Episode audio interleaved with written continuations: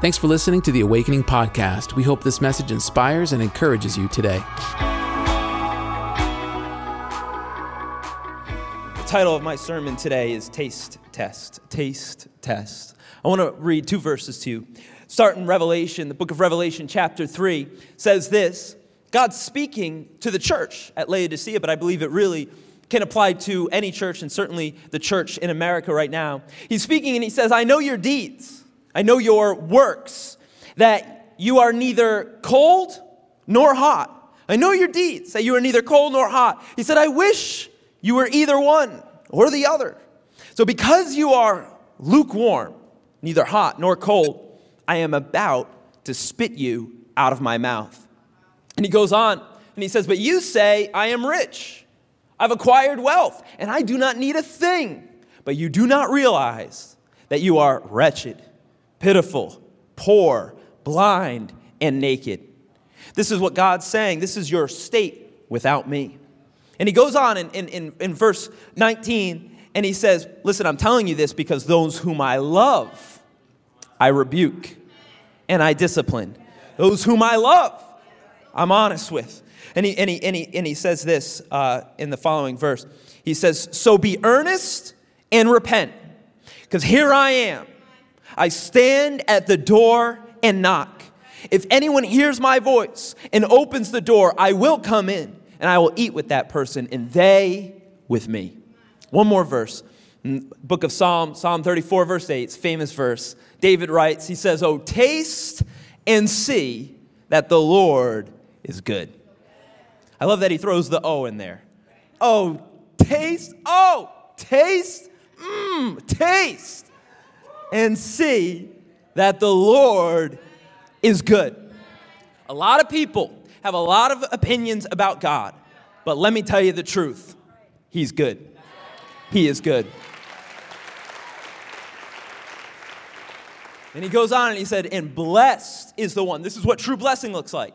Now, now, now cross post this back to, to Revelation where you say, Well, I am rich. No, no, this is what blessing looks like. Blessed is the one who takes refuge in him who's covered by him, who has, who has places themselves in his hands. You say, I am wealthy. Is that blessing? I believe blessing is the goodness of God and the refuge of God and the protection of God. For money can never bless like the God of the universe can bless. It cannot cover, it cannot protect. No lesser God can bless like the God that is our God. He is good all by himself. And I love this invitation that David has to taste for yourself.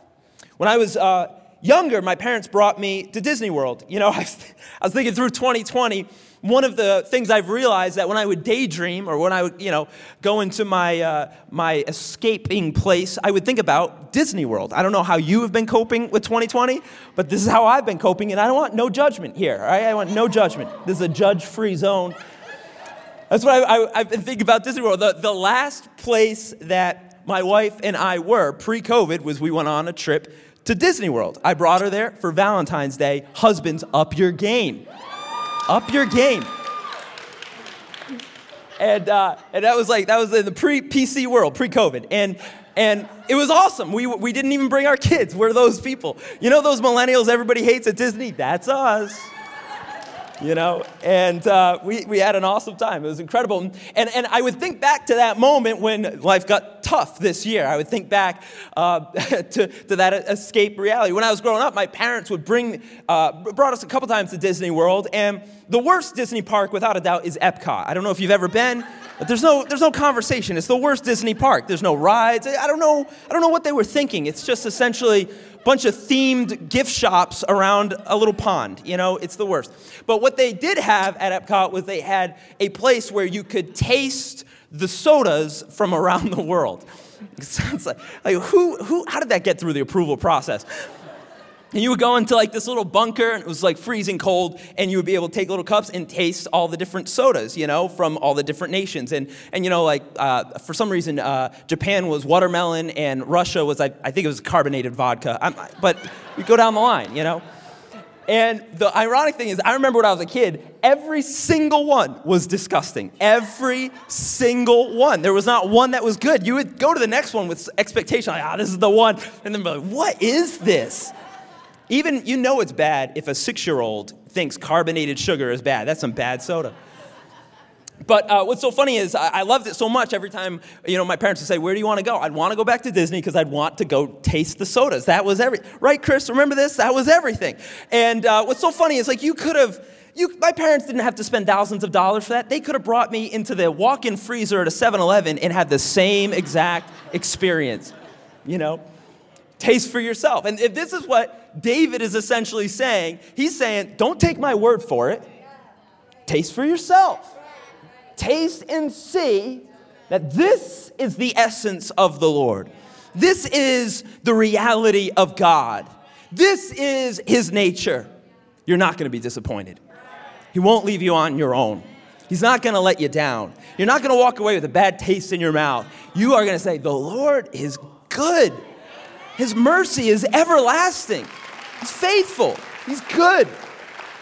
What's so interesting to me, and this is such a famous verse, but what's so beautiful about it is the context in which it was written. David, in this moment, was on the run for his life. King Saul, who was his best friend's father, he should have had favor, but instead, King Saul hated him, was hunting him down, trying to kill him. That's how much he was hated by his authority. And so he ran to Gath, but remember who was from Gath? Goliath. And he realized when he got here, they hate me too. And then that king tried to kill him. He was being hunted by multiple governments. He was a man in exile. He lost his family. His brothers disliked him. He was penniless, poor. He was on the run. This is the moment where fear should overtake him. This is the moment where anxiety should begin to rule. This is the moment where he should begin to be bitter. He should begin to say, I'm anointed. I'm supposed to be the king. And all the kings hate me. What's the path to kingship there? They hate me. My people hate me. My family hate me. My friends hate me. And I'm, I'm alone. I'm, I'm on my own. You would think in that moment he would say, God, where are you? But instead, he says, But you know what? Here's the truth. Here's the reality God is still good. God is still good. He's still worthy. He's still mighty. Because here's the reality the difficulty of life does not override the goodness of God. The difficulty of life, I'll say it again, does not override the goodness of God. 2020 is not greater than God not greater than God.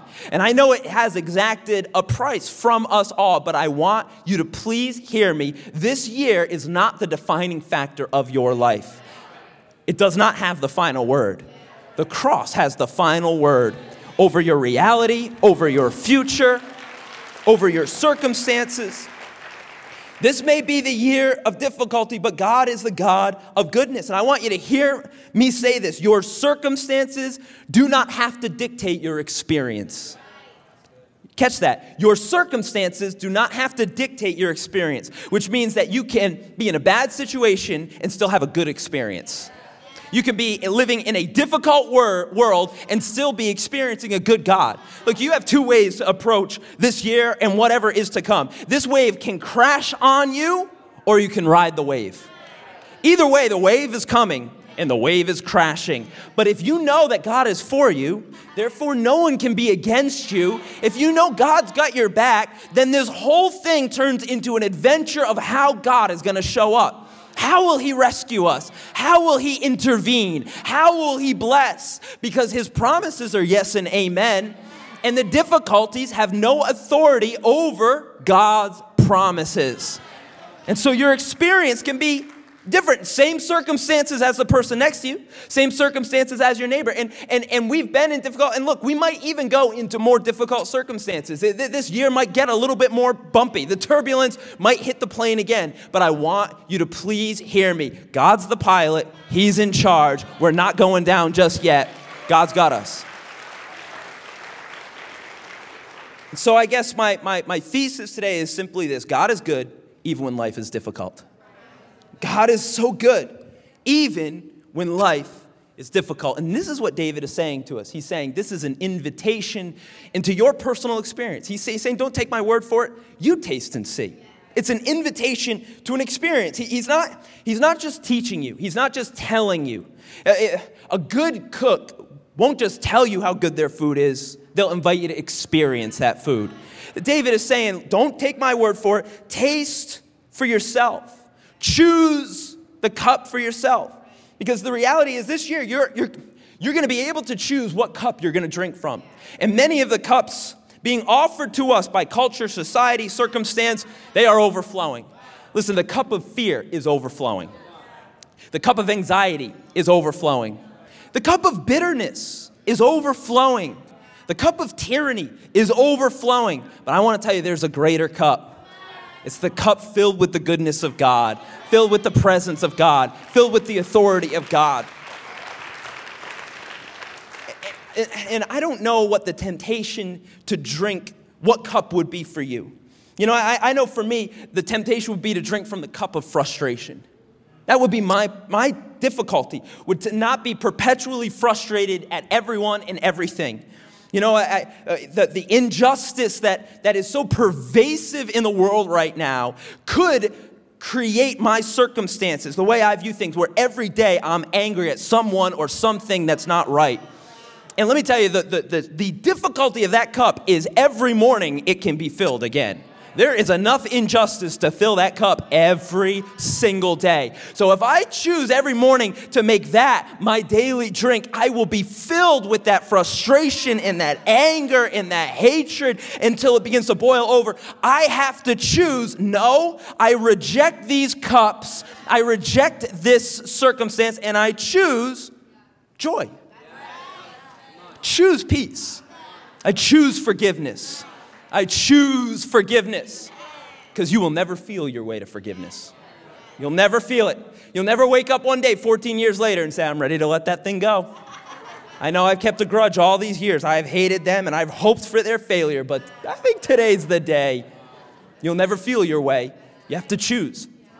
Make, make joy your rebellion. Make joy your rebellion. I think, it, oh man, it would make the enemy so angry if you're smiling behind that mask while you're at the, at the store. No one knows, but it doesn't matter. I'm smiling. Why? Because I am not going to be oppressed into the dirt. I'm just not going to let that spirit push me into a submissive place. I'm going to stand up tall and I'm going to claim God is my God and I'm going to say, let circumstances come around me, but I know God. And God is good. What did the, the Hebrew children say? Even if he doesn't show up, he's still a good God.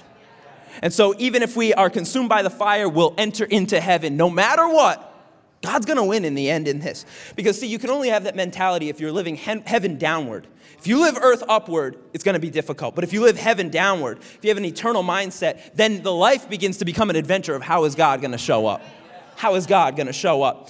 God is good. The reality is, if we went around this uh, room and, and we, we gave the mic to every person, it's so amazing hearing the testimonies in the baptism uh, and, and people sharing the reality of God's goodness. There's so many testimonies in this room, stories in this room of the fact that when the night grew darkest, God's brightness became, became apparent. When night became dark, Christ began to become bright in their life. So many testimonies in this room that will tell you it was in the moment in that doctor's office. It was in the moment when I was weeping alone at night. It was in the moment in the midst of that addiction. That's where I felt God. That's where I knew God. That's where I experienced God most heavily. I think of the, the prodigal son. Where did he have a revelation? But in the pigsty. It was in the pigsty that he said, I know my father. My father is better than this. I'm here to tell you that in the midst of whatever you're going through, taste God afresh. Come to God anew because He is good. Despite it all, He's good. No matter what happens, He's good. No matter where our life goes, He's good. And when we get to eternity, we're going to be able to stand in eternal goodness. Look what the psalmist says in Psalm 100. He says, For the Lord is good, his steadfast love endures forever. The Lord is steadfast. We're the unsteady ones, we're the unstable ones, we're the up and down ones. We're doing good Monday, horrible Tuesday, back Wednesday. That's us. That's not God. God changeth not. His steadfast love, it endures forever, and his faithfulness to all generations. He's not going to skip our generation, and he's not going to skip your children's generation. He's going to be faithful to a thousand generations. Why? Because he's good. It's his nature. Do you remember Jesus' first miracle? When he turned the water into wine. Do you remember how it happened? Jesus was at a festival, he was at a wedding in Cana. Cana was literally the middle of nowhere. We don't know who these people were. They were seemingly unimportant. It was just a wedding of normal people, but Jesus was at it. And you know, the problem began to arise halfway through the wedding. They ran out of wine. Now, this in that cultural time would have been disastrous. It would have been the end of the festival, the end of the wedding, and it would have brought shame on those people that weren't prepared enough for the guests. They weren't prepared and, and they would have been embarrassed. They would have been, they would have felt exposed in front of their friends and their family. So Mary, the mother of Jesus, comes to Jesus and she, she tells Jesus just simply this. She says, um, they have no more wine. That's it. You know when moms go to ask you something, but they're not asking you something? You know? They're asking you, but they're not, they're not asking. They're telling you something, but they're really telling you something else. Mary comes to Jesus and says, Jesus, they have no more wine.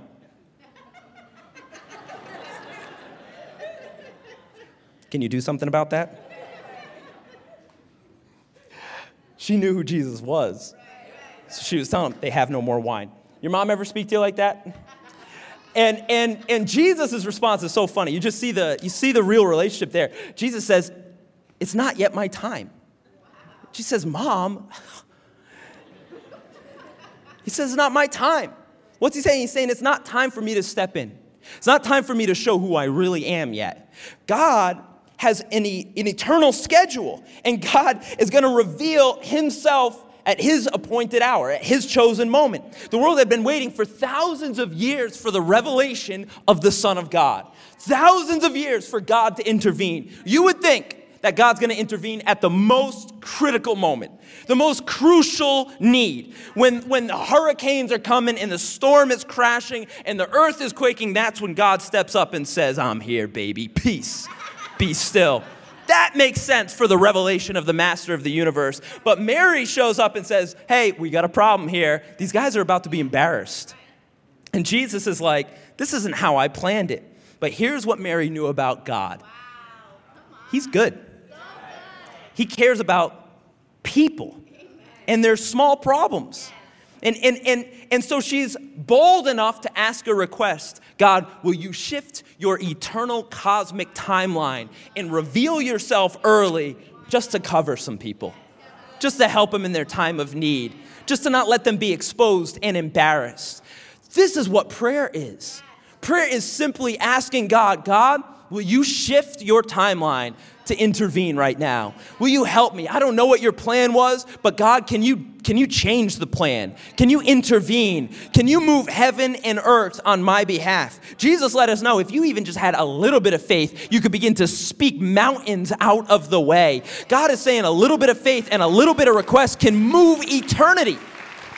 Mary understood that. You have not because you ask not. She was bold enough to ask, God, Jesus, I need for you to intervene. And, and Jesus, though he said it's not his time, he decided to alter his time frame also that he could help people because he's good. And he tells the servants, fill these vats with water, and he turns it, he turns the water into wine. That's his first miracle. His first revealing of himself is him intervening even when he didn't plan it. And do you remember? They brought the wine to the master of ceremonies. They, they brought it to the, the one uh, looking over all of, all, all of, the festival that was going on, and he takes the water turned into wine, drinks it. Do you remember what he says? He says, This is good.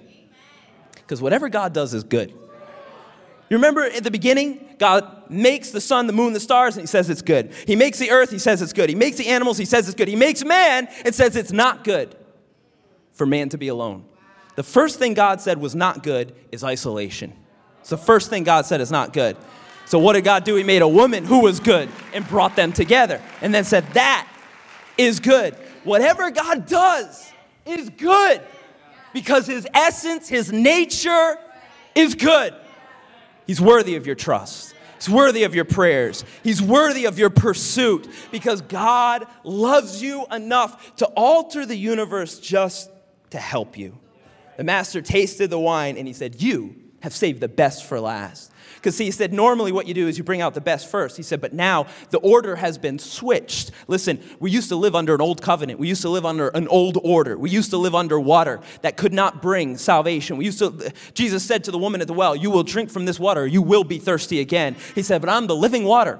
I'm the new wine. See, how it used to how it used to be was that you brought out your very best first, and in the end you were left with nothing. But God came to say, No, I've saved the very best for last. That at the end of your life will not be the end of your life, but that God will bring you into eternity. That's the best for last. In your moment of extreme need, you got to remember this promise God, you still have more to give. You still have miracles up your sleeve. You still have the ability to take this situation and change its elements, change water into wine. Physically impossible, supernaturally possible. God is the same yesterday, today, and forever. He can change our nation in a moment. He can change your family in a moment. He can change your mind in a moment. He can intervene with one request. And you say, No, it's physically impossible impossible, but he says it's supernaturally predictable. Get ready, because when I intervene, I'm going to bring goodness and mercy will follow me all the days of my life, and I will dwell in the house of the Lord forever. God is good, and he saves the best for last. And really, the first miracle was all about Jesus, because Jesus was the best that God had in reserve. Jesus is the best that God gave to us. But we're not the only ones that get to do a taste test. God Himself also gets to do a taste test. You can taste from God and see that He's good, but now God says, But let me taste of your works. Let me taste of your deeds.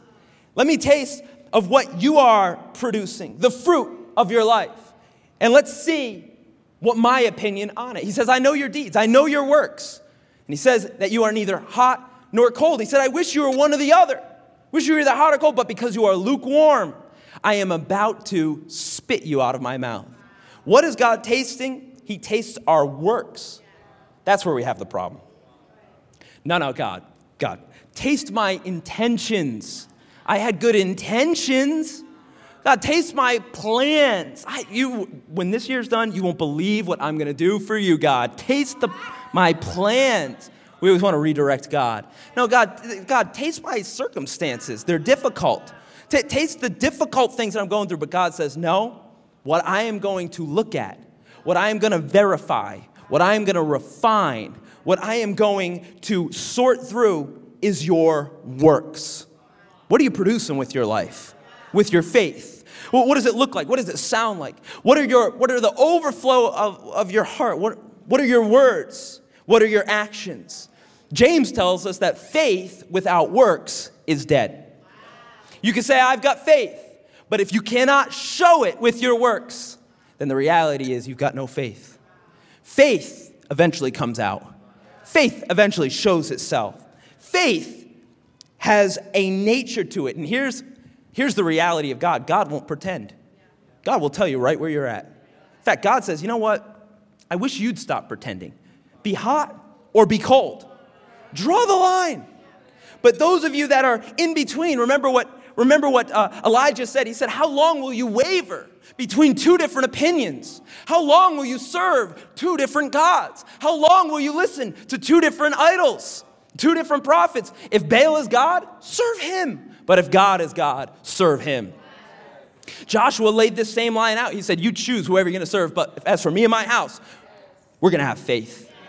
God says, Be hot be passionate. Be on fire. Be faith filled. Be around faith filled people. Be believing for the best. Be continuing in prayer. Be feeding your mind the Word of God. There's so much noise and so much opinion. There's so much news that you could feed yourself with, but you need to feed yourself with the good news. Put the good news into your life. And what does that do? That, that heats you up. That sets your faith aflame. Paul says to Timothy, fan into flames the gift that's within you. Well, I'm gifted, I'm called, I'm anointed, I'm blessed. Remember, they say, but Lord, we're wealthy. But God says, I'm not looking at your monetary blessings. I'm looking right at your works. I'm looking right at your heart. Is it a flame or has it become cold. But God's real issue is with the people in the middle. His real issue is for us when we're in the process of backsliding, when we're not fully for God, but we're not against God. But we, we, you know, we like church, but you know, it's not priority. And, and we, we have faith, but right now we're taking a break. That's lukewarm. And here's the reality God doesn't pretend. We pretend. God doesn't pretend. God's not fooled. God looks right at the heart. God sees. In fact, many times we're all wrong. Isn't it true? I mean, think about David. Go read the book of David. Every single person that had an opinion about David was wrong. Every single person. His father says, like, I, I, don't even need to bring him in. Samuel looks at him, and Samuel's like, surely, God, this is not the one. The brothers are like, who are you? What are you even doing here? Goliath is like, what, what am I, a dog? You come at me with sticks? Who is this guy? Every single person that had an opinion of David was wrong, but God says, but I'm looking at his heart. And it reminds me of me. It's hot. It's on fire.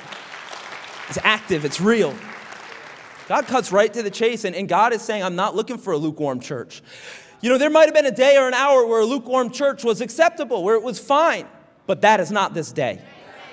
This day, we need a church that knows how to pray, that knows how to act, that knows how to serve people. I want you to know, even right now, our church is preparing to serve people because we're going to make sure, even through all that's going on, people are going to be able to have Thanksgiving meals. And I hope they can have their family over, but no matter what, they're going to have Thanksgiving meals. No matter what happens, no matter what comes, the church is preparing with food. Why? Because we aren't just going to have faith we're going to have wisdom, and we're going to have the ability to work on the behalf on behalf of God for those in need. It's who we're going to be. That's what the church is doing, but what about you? Test your own heart. Is it hot or is it growing cold?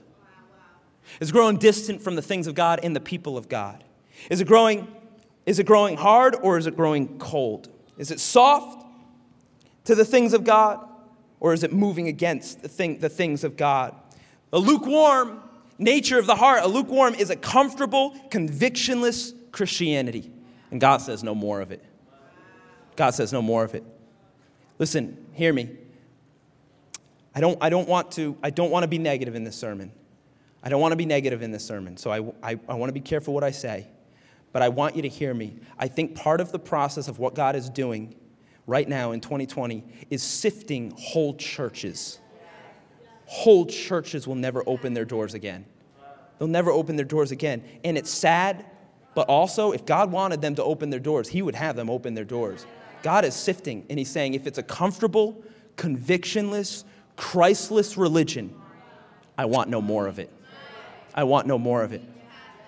Anything that can be shaken will be shaken, and anything that deserves to fall will fall. And it's not that there's not redemption, but hear me God is purifying His bride because he wants a faith filled church. He wants faith filled people.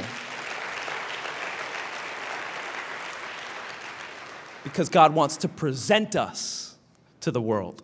And the church cannot be a poor presentation or poor representation of God. He wants to present his bride to the world. And so he's in the process of purifying his bride. And, and you're, in, you're going through that process. And I would, just, I would just challenge you be very, very careful about the state of your soul right now. Because your soul is an open system, it is not a closed system. It is open to the atmosphere surrounding it. Let me put it this way what is around you eventually gets in you. So I want you to guard your heart. And I want you to filter the words that you are listening to and that your heart agrees with. You need discernment right now. You need discernment right now because your soul can begin to become lukewarm if you will listen to the words of lukewarm people, if you will listen to the report of men. Remember when they went into the promised land, two came back and said, Yeah, there's giants, but the land is good and they're going down. But 10 said, The giants are too big. Yes, the land is good, but we cannot overcome them. Because Israel chose to listen to the 10 faithless people, they wandered for 40 years Listen, you have to guard your heart so that you don't have generational repercussions for what's happening right now. I want to be with Joshua. I want to be with Caleb. I want to serve God. I want to be faithful. so you got to get around a good atmosphere. That's why we need church. I love virtual worship. It's fine, but it ain't church.